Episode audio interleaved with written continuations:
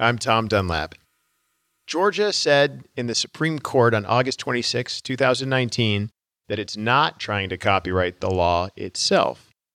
Instead, Georgia's saying that it's trying to copyright the annotations to the law. Here's the setup the state of Georgia filed its first brief in a U.S. Supreme Court case over whether or not the annotations to its code to legal texts are protected under copyright law. They stressed in their brief that they're not asking the Supreme Court to determine whether or not, quote, the law can be copyrighted. And I think they did that because they know it can't be.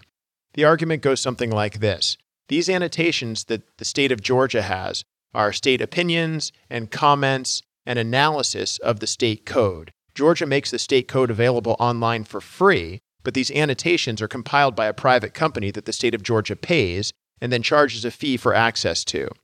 On the side of the public, a public advocacy group called Public Resource Org, Inc., has argued that this restricts access to the law to people who can't afford it, and they can only see the bare bone state statutes and not these annotations.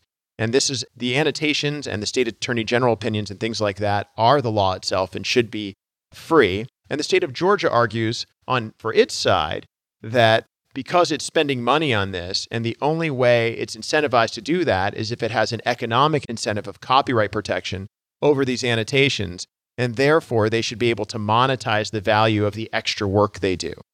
We'll see where the Supreme Court comes out.